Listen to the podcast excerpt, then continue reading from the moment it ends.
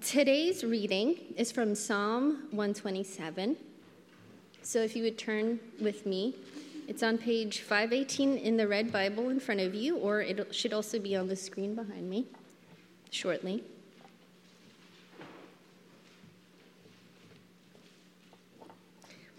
Okay, that's Psalm 127, page 518. Unless the Lord builds the house, those who build it labor in vain. Unless the Lord watches over the city, the watchman stays awake in vain. It is in vain that you rise up early and go late to rest, eating the bread of anxious toil, for he gives to his beloved sleep. Behold, children, behold, children are a heritage from the Lord. The fruit of the womb a reward. Like arrows in the hand of a warrior are the children of one's youth. Blessed is the man who fills his quiver with them. He shall not be put to shame when he speaks with his enemies in the gate. Now, before I invite Pastor Steve to come up, uh, let's take a look at the screen behind us to watch a short clip, which you may be familiar with. Hmm. Yawn. Four seconds. What are you doing? Oh, you had said that you don't do anything personal during work time, so I'm just making sure. Oh, wait a minute. So you're gonna time me every time I yawn? That's absurd. Really? Oh, hey, look. Monkey knows how to use a stopwatch, everybody. He's ti-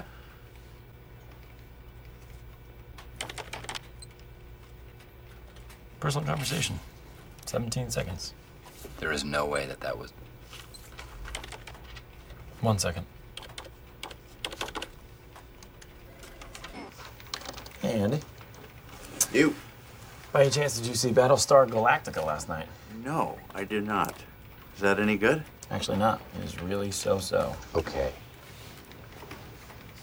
I mean, I like all the crazy monsters and stuff, you know, like Klingons and Wookiees and all that, but. Sorry, was there something you wanted to add, Dwight?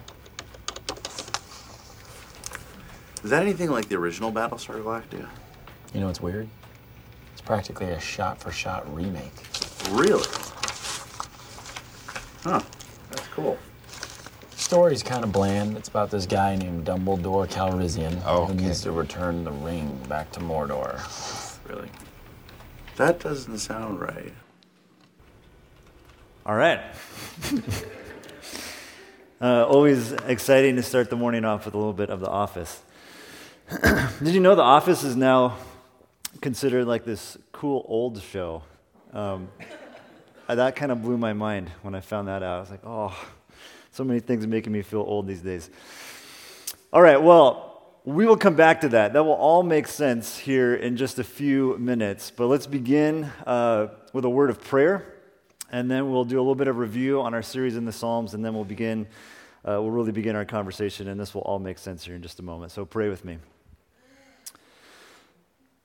Father, thank you for the opportunity to gather again, uh, to be in this particular place, to worship, and to spend time in your word, to hear from you, to be together. I pray now that uh, we would be able to be quiet, that we'd be able to uh, still whatever conversations are going on in our mind, whatever we've brought in here with us this morning, God, so that we can hear from you. God, we ask that you would use this time to form us and shape us into the ways of Jesus. And that we would continue to move in this direction of our whole lives being a response to the good news, the, the gospel that Jesus has given his life for us. We pray all this in your name. Amen. So, we've been in a, a long run in our series in the Gospel of Mark. And so, we turn our attention uh, again today to the Psalms. And, and to get us back into this, just a little bit of review to refresh our memories. We've been looking at the Psalms of Ascent, these, uh, these Psalms that run from Psalm 120 to 134. It's this smaller section in the larger book of Psalms. And we've seen these are songs that Hebrew pilgrims would have sung as they made their way to Jerusalem for one of the major festivals of the year, for Pentecost and Passover and Tabernacles. And we've been making the case that these Psalms are a good guide for us in our discipleship in the way of Jesus, which raises the question how? How are these ancient songs sung by Hebrew pilgrims well before the time of Jesus and the Old Testament sacrificial worldview, how are they helpful to us? We've said that they're, they're helpful to us for a variety of reasons, but I want to give three here again to, to refresh us and remind us of where we've been. These songs are reminders that discipleship is intentional, it is communal, and it is this lifelong, whole life process. And so let me talk a little bit about each of those things, okay? These journeys to Jerusalem were regular and rhythmic. Again, they happened three times a year. If you were a good Hebrew, you would do this three times pack up your stuff and make the journey to Jerusalem. And so this provided a rhythm, a structure to their lives and to their worship. Intentionality is so important to our formation. So many things coming at us, right? So many voices, so many ideas that we have to contend with. It's important that we make these regular decisions, daily decisions about what will form us. Practices, disciplines are essential to discipleship in the way of Jesus, and that's what these journeys represented for the Hebrews, that's what these songs represent for us. We've seen these journeys were never embarked upon alone. This was not something that you would do by yourself. You made the journey together. You walked, you ascended up that hill into Jerusalem together, singing these songs together to celebrate and worship together. It was all done together. Discipleship is never a solo affair, formation always happens in community. And then finally, these songs, uh, again, speak to our whole lives. And there's only 15 of them, but they cover so many different topics. They speak to our fears and anxieties, our joys and triumphs. They talk about worship, confidence, trust, where we find our help, relationships. And today, the, the two topics that hit all of us, right? Work and family. And again, this reinforces this idea that discipleship is not an extra bonus activity that you know only super spiritual people do. This is a process that encompasses our whole life. In fact, it is a way of life. So let's turn our attention now to Psalm 127 and to the topics, uh, again, of work and family, these, these really big things that impact us all whether we are in a traditional job or not, whether we have a strong connection to our family or not, work and family exert a tremendous amount of influence over, over us, over our thinking, over our well being. At the time that this psalm was written, work and family were primarily about survival. You had to work so you could eat, you needed a family for, for protection. They were fundamental to staying alive. Now, today we may not think about work or family through the lens of survival, but they, again, continue to be a huge influence on our lives, and they can very quickly become the center of our lives. If we were to create a top five list of popular idols, work and family would easily make that list, right? Think about family for a moment, whether you are single and you want a family, whether you're feeling anxiety about the lack of family, whether you're married and have kids and are inundated with all the responsibility that entails, maybe you, you, you're just trying to live up to some sort of family reputation, honor your family, your family name. Whatever it, whatever it might be, there is this tremendous, uh, again, influence that family has on us, impacts us in a very deep way. And then, of course, there's work. And again, we come in this morning with, with all different perspectives on work. We may hate our job. You may think that what you do is not all that important or valuable. Maybe you're spending 80 hours a week in the office trying to please your boss or you know, hit that next goal that you've, you've set. Maybe you're out of work and you're fretting about bills that are coming due. But again, whatever perspective you may have on it, work controls your life and your thoughts and your emotional well being. Two things work and family that quickly become the center of our lives. And we've just said discipleship is this whole life response to Jesus. It's about all aspects of our lives being formed by the ways of Jesus. And so it should be no surprise to us that work and family show up in these songs. If we cannot be a disciple in the context of work and family, then we're going to have a hard time being a disciple of Jesus. So, a couple of observations from this text about these massive topics. To begin with, note at the, uh, before you even get into the text, right, there's this little uh, superscript that says this is a psalm of Solomon. Solomon is, is known primarily for his wisdom. And he wrote the books of uh, Ecclesiastes and Song of Songs or Song of Solomon, Proverbs, these, uh, these books that are now included in our scriptures, these collections of wisdom. Solomon was the third king of Israel. He was the son of King David. And he's not as, as well known for writing Psalms, but he did write a few. And again, here we have one this morning. Solomon, if you know his story, knew a lot about work and family. Okay, he was incredibly successful in his career as a king. In addition to writing these uh, massive works of philosophy, he built the temple, he expanded the borders of the kingdom. The temple was the focus of Israel's worship. it was probably the most important architectural endeavor that the country had ever uh, undertaken. He also grew up in David's massively dysfunctional family, and in addition to that, he himself had several hundred wives and many children. If you think your family has issues, go read about Solomon and be encouraged. so he knew a lot about these things, knew a lot about work and family. Let's look at what another uh, person, another royal person, um, thinks about Solomon and what he had accomplished. This comes from 1 Kings and a visit that Solomon has with the Queen of Sheba. Sheba is uh, an ancient kingdom. It's probably located uh, in modern day Yemen. And the queen comes to, to visit Solomon. Look what happens. The queen of Sheba heard of the fame of Solomon concerning the name of the Lord, and she came to test him with hard questions. She came to Jerusalem with a very great retinue, which is Hebrew for crew, with camels bearing spices and very much gold and precious stones. And when she came to Solomon, she told him all that was on her mind. And Solomon answered all her questions. There was nothing hidden from the king that could, he could not explain to her. And when the queen of Sheba had seen all the wisdom of Solomon, the houses he had built, the food of his table, the seating of his officials, the attendance of his servants, their clothing, his cupbearers, his burnt offerings that he offered at the house of the Lord, there was no more breath in her.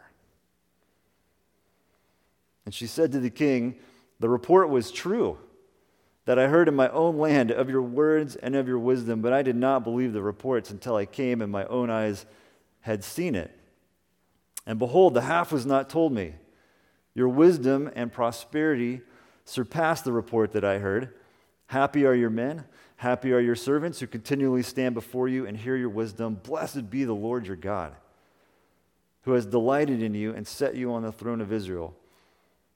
Because the Lord loved Israel forever, he has made you king that you may execute justice and righteousness. That's a pretty good LinkedIn endorsement, right?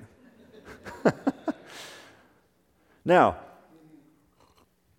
given all of that, let's look again at what Solomon says in our text about work. So, the first two verses of Psalm 127. Unless the Lord builds the house, those who build it labor in vain. Unless the Lord watches over the city, the watchman stays awake in vain. It is in vain that you rise up early and go late to rest, eating the bread of anxious toil, for he gives to his beloved sleep. Two key words in these verses unless and vain.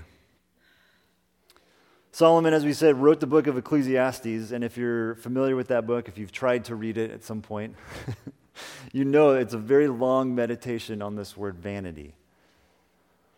And of course, to be vain is to place too much uh, importance in one's own accomplishments. But there's also uh, the reality that vanity alludes to the idea of futility. And, and thinking about that in relationship to work, the, the ways in which work can be empty and pointless and meaningless. Look at Solomon's own words, Ecclesiastes 2. I hated all my toil, in which I toil under the sun, seeing that I must leave it to the man who will come after me, and who knows whether he will be wise or a fool. What has a man from all the toil and striving of heart with which he toils beneath the sun?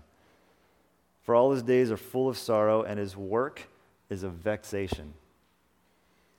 Even in the night, his heart does not rest. This also is vanity. This verse you can put on a three by five card and just leave it on your desk for a bit of encouragement, right?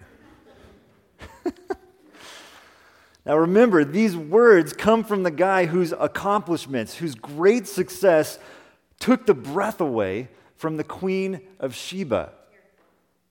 It's all vanity, right? A vexation. Which is why this word unless is so important. Solomon, who built God's house, who watched over the city of Jerusalem, who accomplished so many things in his work life, says it is all in vain. It's all in vain. Unless, unless, unless the Lord builds the house unless the Lord watches over the city. What if that word, what if instead of the verse from Ecclesiastes, what if you wrote that word, unless, on that three by five card? And that kind of became your mantra at work, your, your mantra even in parenting. Unless the Lord is with me, unless the Lord is doing this. And that informed the way you go to that meeting on Monday morning or discipline your kid on Tuesday afternoon. Now, let's pause here for just a minute, and I want to talk about uh, a couple of poor theologies that we may have picked up at some point that are born out of this tension that we have with the vanity, the meaninglessness of work. We will need to leave these theologies behind if we are to be discipled by Jesus in this area of our lives. So, first, there's a theology of work represented by the story of Babel in Genesis chapter 11. This is in the, the prehistory section of Genesis, where people are still basically in one geographical place, speaking one language, and they undertake this endeavor to build a tower that reaches all the way to heaven. And they do this, they say, to make a name for themselves. Their work, and this is true of us a lot of times, right? Our work becomes about establishing and affirming our identity. We find our identity in what we do. The tower was about doing something memorable, even e- eternal. It was rooted in a mistrust of God's promise to take care of them. It was the physical epitome of the anxious toil described in our psalm. Now, here we go. This brings us finally back to the office, okay? This approach to work, represented by Babel, that we must define ourselves by what we do and look to our work to provide meaning for our existence is best personified by the character Dwight. Okay? Dwight's the one who is uh, getting very frustrated with the Battlestar Galactica conversation. Now, if you've seen the show, if you're familiar with The Office, you know that Dwight is kind of a, a, a buffoon, right? He's sort of a goofball, easily made fun of. But he is the definition, or at least the caricature, of anxious toil. He is always concerned about his position in the office. He's trying to move his way up the flow chart, and he is trying to please his boss, the world's best boss, Michael Scott. Now, here in the Bay Area, we, we, you know, we probably like to think of ourselves as more sophisticated than Dwight. But many of us have a Dwight theology of work. We work hard, which is to say, we work a lot to please the boss, to move up the ladder, to pad the resume, so that we feel good about ourselves, so that we find our identity, our grounding in what we do. And it is it is this mindset primarily that our text today uh, confronts head on. All that hard work, all those extra hours, all that resume building, it is all in vain unless the Lord builds it. Now, some respond to this by swinging in the, the other direction, in a direction that says essentially, God's got this, so I'm going to take life easy. We see this theology at work in the church at Thessalonica. This is a church that was started by a guy named Paul, and later Paul wrote a couple of letters back to this church uh, based on some issues that he saw, that he heard about uh, taking place there. And so we get a, a couple of glimpses of this in each of those letters. First, Thessalonians chapter 2 sort of lays out Paul's example that he gave to this church. He says, You remember, brothers, our labor and toil. We worked night and day that we might not be a burden to any of you while we proclaim to you the gospel of God. You are witnesses, and God also, how holy and righteous and blameless was our conduct toward you believers. For you know how, like a father with his children, we exhorted each one of you and encouraged you and charged you to walk. And this phrase is so important in a manner worthy. Charged you to walk in a manner worthy of God who calls you into his own kingdom and glory. So Paul is saying, hey, remember my example. We worked really hard.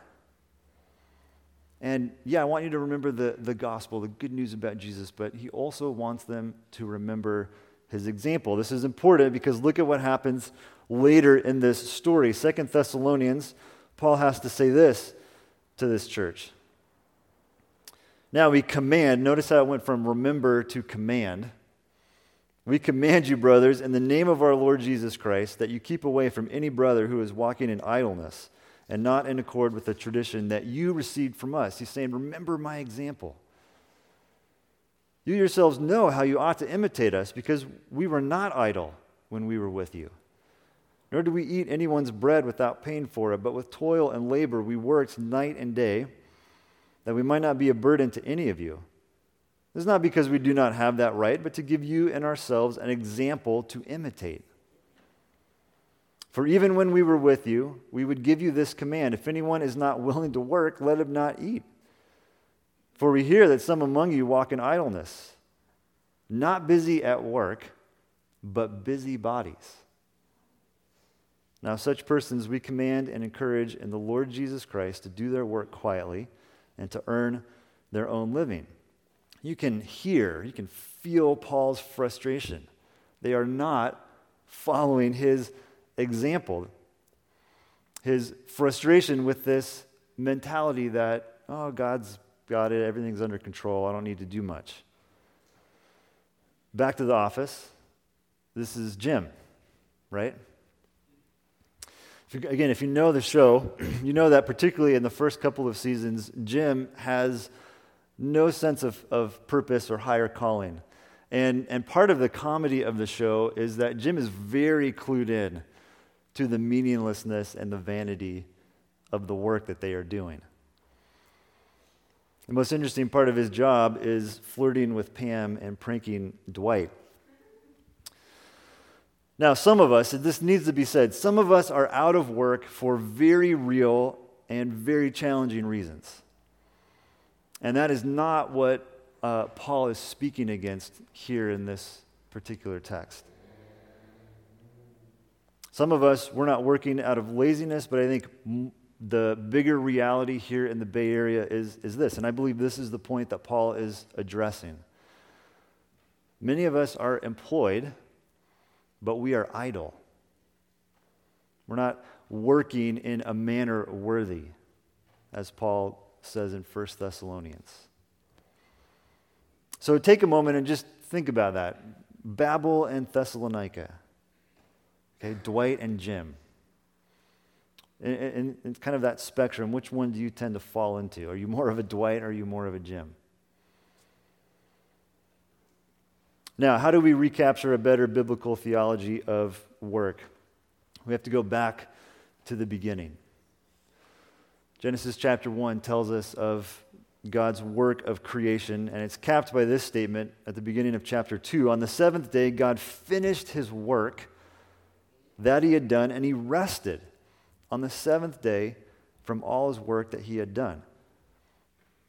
Twice this text says, God worked. Now think about that for a minute. God works. We must begin with this.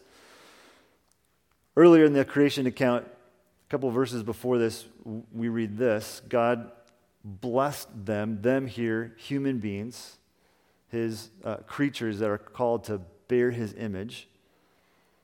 God blessed them and said to them, Be fruitful and multiply. There's family. And fill the earth and subdue it, and have dominion over the fish of the sea, and over the birds of the heavens, and over every living thing that moves on the earth. Work. Right here in the creation story. We are invited into God's work. This mandate, as it's often referred to, is to work with God to care for and steward His creation. We were always intended to be productive, to make things, to create stuff, to name and organize and cultivate this good world that God has made. We were made to work.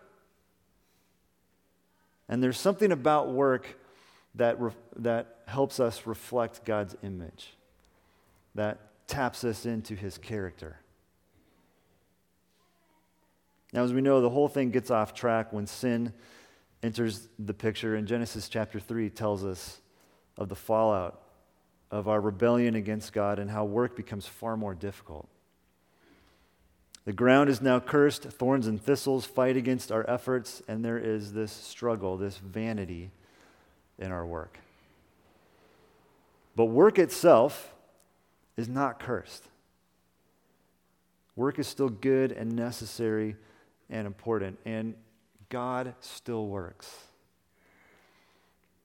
John chapter 5, Jesus' own words My Father is working until now, and I am working. God's work now is about restoring, redeeming his creation. Tim Keller says it this way whether we are splicing a gene or doing brain surgery or collecting the rubbish or painting a picture, when our work further develops, maintains, or repairs the fabric of the world, we connect our work to God's work. What if that was our vision for our Monday mornings? Now, this brings us to the second half of this psalm and this bit about kids. What does this have to do with this? Verses 3 through 5 Behold, children are a heritage from the Lord, the fruit of the womb, a reward. Like arrows in the hand of a warrior are the children of one's youth. Blessed is the man who fills his quiver with them. He shall not be put to shame when he speaks with his enemies in the gate. This, uh, the question that comes up here and that many scholars wrestle with and debate is what exactly is this psalm about? Is this a psalm about work? Is this a psalm about family? Are these things somehow connected? This seems kind of like two random things dropped into one song. First thing I want to say about that is, you know, a lot of times we'll read the second half of this psalm at a baby dedication, or, or we'll try to read it, you know, literally. And I think there's a, a time and a place for that. But I think it really needs to be read in the context of the first two verses. So, a couple quick observations. First, Solomon understands that children and family are a sort of grace, in that we must receive them. We don't get to choose which family we're born into. And even with all of our technological advancements, there's still this mystery, this miracle about birth. Which is to say, family is a reminder of that unless from the first half of the psalm. As much as we may want to think of ourselves as masters of our destiny, as in control, the reality is everything we do is in God's hands. This is also a reminder of the good news of Jesus. A reminder that we don't earn any of this. We don't earn our lives, we don't earn our salvation. Right relationship with God is a gift, it's all grace. Now, second observation Solomon says children, family is a blessing, and that's that same word used in Genesis chapter 1. He blessed them. Family is a blessing. Why is it a blessing? Some of us may have a legitimate question about that. At the end of the psalm, Solomon says a family is a kind of protection, will not be put to shame by our enemies at the gate. This is another reminder, yet another reminder that we were created for relationships, for community. We were not meant to do life alone. Now, not all of us are married, not all of us are able to have children. And so, again, I think it's very important that we interpret the second part of this psalm in light of the first. And so, I think what Solomon is doing here is using family as a metaphor for work, for what we dedicate our lives to. This metaphor is a reminder that all God honoring work is focused on investing in people. This is modeled for us by Jesus. Jesus never married, never had children. Was he then not blessed? of course, he was blessed. Jesus speaks directly to this. We've seen this in our study in Mark. Mark chapter 3. His mother and his brothers came, and standing outside, they sent to him and called him, and a crowd was sitting around him, and they said, Your mother and your brothers are outside seeking you. And he answered them, Who are my mother and my brothers? And looking about at those who sat around him, he said, Here are my mother and my brothers. For whoever does the will of God, he is my brother and sister and mother. The blessing that Solomon speaks of finds its fulfillment here in the community of Jesus followers, in the church, in relationships that are focused on doing God's will, on bringing God's kingdom into reality in our world. So, whatever we do, whatever we give our lives to, whether we're the CEO or the janitor, we do good, God honoring work when we invest our energy and our efforts into people and into outcomes that benefit and bless people. Our work is not in vain when it produces a heritage of relationships. One more quote from Tim Keller. He says it this way We are not to choose jobs and conduct our work to fulfill ourselves and accrue power, for being called by God to do something is empowering enough.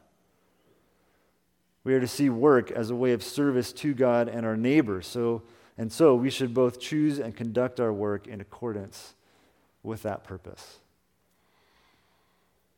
Over this past year, we've uh, had the privilege of having three interns serve with us. And a couple weeks ago, you guys got to hear from, uh, from Lauren. And today we're going to get, get a chance to hear from Nathan. And I, as I've gotten to walk with Nathan during this journey of the internship this past year, I felt like his story really speaks to this idea of what he gave up to be invested in this community and in the relationships here, um, as opposed to pursuing other things you know, that he could have been doing. So, welcome Nathan as he comes and shares a little bit with you guys.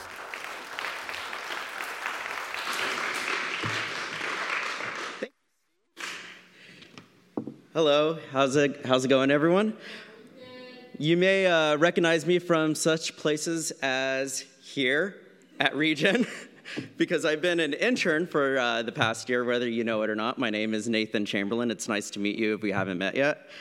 And yeah, I, I started being an intern here last September.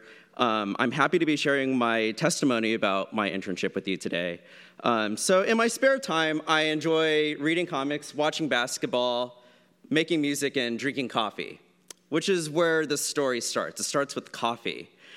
About a year ago, I was an assistant manager for a local coffee company, Ritual Coffee, in San Francisco. And while I had gone through a, promo- a, recent promotion at my job, I knew that an inevitable change was around the corner.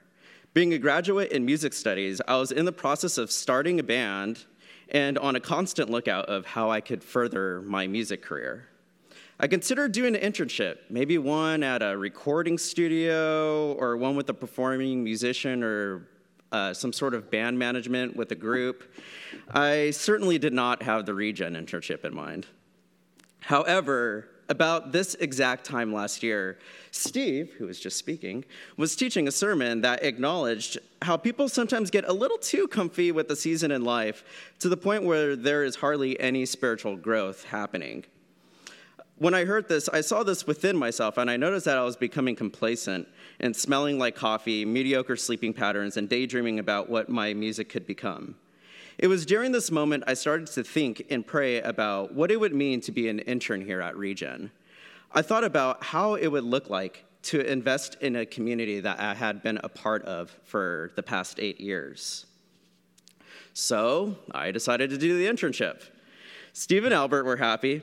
And funny enough, when I told Albert that I was going to do the internship, he had been like for about eight years, he kind of had this annual like question for me of like, so are you gonna join the internship? And so when I finally told him, like, he came back from his sabbatical, and I was like, hey, Albert, I'm doing the internship, and he was like, yeah, I knew that you would eventually do it. God answers prayers. so within the past year, I have seen the value that lies within investing into this community that has served me so much, as well as picking up a few unexpected lessons. When the internship started, Steve had us interns, Lauren, Burtis, and I, assess our style of leadership. This was after we read what ended up being my favorite intern book, The Making of a Leader. I mean that sarcastically. The funny thing about this moment back in September was I was I specifically remember stating in a rather pouty sort of way, I'm not a leader. I don't lead anybody. I don't want to lead. And the other three kind of chuckled and shook their heads at me, which happened a lot throughout the whole intern year, and told me that simply was not true. I thought I was right. My experience proved me wrong. One of my biggest projects as an intern uh, this past year was leading the artist small group. Some of you know exactly what I'm talking about, and many others have no idea what I'm referring to, which is the point of the story. So, to start from the beginning, I had this vision to start a new home group that would reach out to all the artists here at Regen. Within my vision of this group, I had pictured a, yeah, I had pictured a group of, uh, of about 15 to 20 people that would rally enthusiastically around the group as if it were like a bi weekly TED Talk gathering. And it would conclude in this art show circuit 2009 region that would be hosted here with multitudes of people coming out, like seeing all this awesome God inspired work, right? And that did not happen at all. Instead, the group had about four to five people each meeting. We went through a book that was pretty challenging at times to understand what the material was about because it was written very abstractly, and the art show did not even come close to happening. Now, don't get me wrong, I don't mean to make this sound like it was a total failure. But yet, rather than having this experience of instant gratification via my fulfillment of the vision that I had for the group, I learned over time that God was truly doing something beautiful with this group. On one hand, I was frustrated with the group size. I had simply measured success with size. Yet, as the group progressed, I learned that the few who would come were being fed through our discussions. A couple of people had even approached me privately to say that they received valuable insight from the group about their creative process, which is what the group was about, and about their relationship with God that they wouldn't have received if it weren't for the group. Just this example alone, I learned that God values each and every person that came to the group to the point where the group didn't need to have this mass quantity to be successful, but it needed the wisdom of the Holy Spirit. I also learned quite a bit about myself as leader. I saw, and others affirmed to me as well, that I was the leader of this group, that I was responsible. I know it sounds simple, but really, that I was responsible for maintaining a group dynamic, its content, and its direction. I learned that one part of being a leader is that when things aren't working out according to the vision or ideal, that having a tight grip to the core values of the group and keeping a hold, like a hold of faith, are vital in importance. I learned that being a leader means being at peace, being at shalom with God.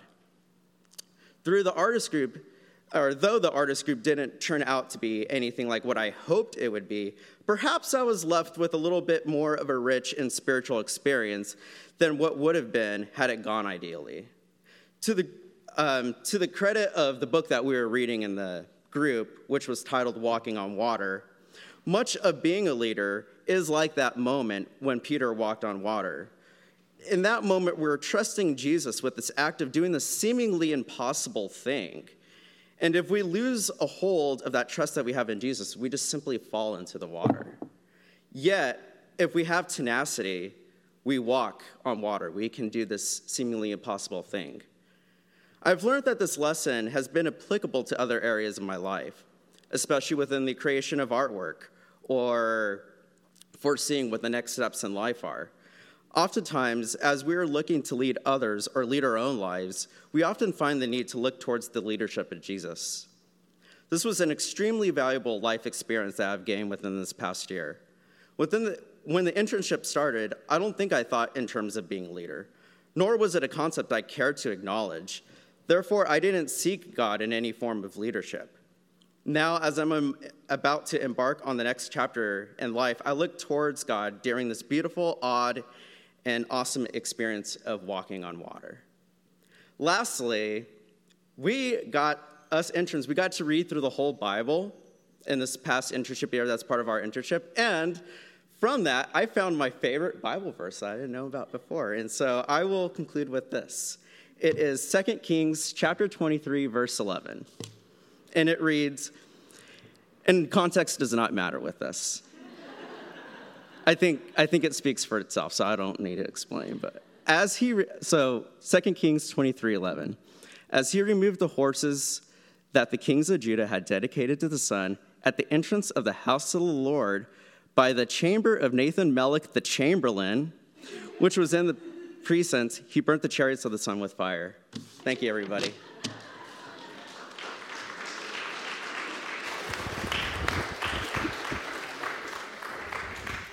I, I, was there the moment he made that discovery. He was, he was quite happy about it.